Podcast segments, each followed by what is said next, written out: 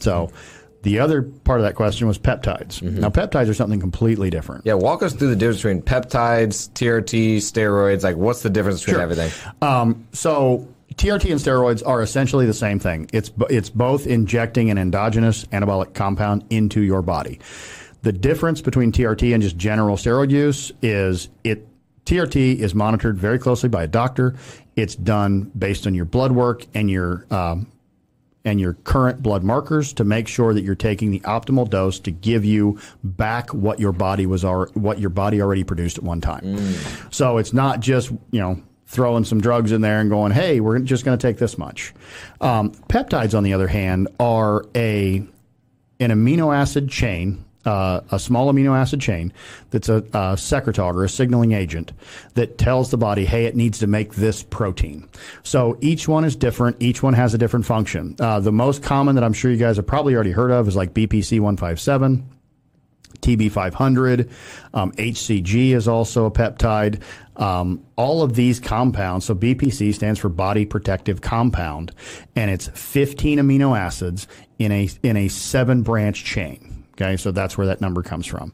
Um, when injected into the body, it creates helps create a protein strand that helps repair soft tissues, wound healing, things like this. Um, TB500 is similar in nature, um, but it concentrates more on just surface wound healing. So it doesn't do as much with the soft tissues. So if you're going to choose one over the other, I'd choose BPC 157. And peptides are injections. This is all injections. yeah, this is all injections. Um, peptides are typically injected uh, water based, so you can use an insulin needle. They're um, um, sub-Q, so subcutaneous, just right underneath the skin. You don't feel it. It doesn't hurt. It doesn't leave a knot. It's not like oil based um, anabolics, steroids, uh, and TRT, where that's going to be an oil base. So that that needs to be injected into the muscle, intermuscular, and it needs to be done very deeply. So typically, you're putting it in your shoulder or your glute.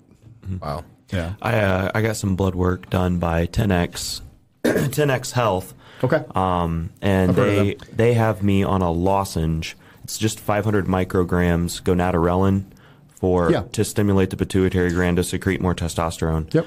And It's a, uh, it's a similar compound to HCG. unfortunately, the last time that they had me go get blood work done, it said some stuff in there like if you're taking any testosterone type stuff, like get Mm-hmm. off of it like a few days before the test. And then they're like, "Oh, your testosterone hasn't moved at all." And I was like, "Well, you told me not to." so there was some miscommunication because I would like to know where it gets what it gets me up to because I know that like it has like a 2 to 3 day curve before it drops back off. It does. So I really only take it like every 3 days or so Sure. Sure. and then uh, yeah, I'm just curious because it's it's uh, been incremental. It hasn't been like this dramatic change or anything like that.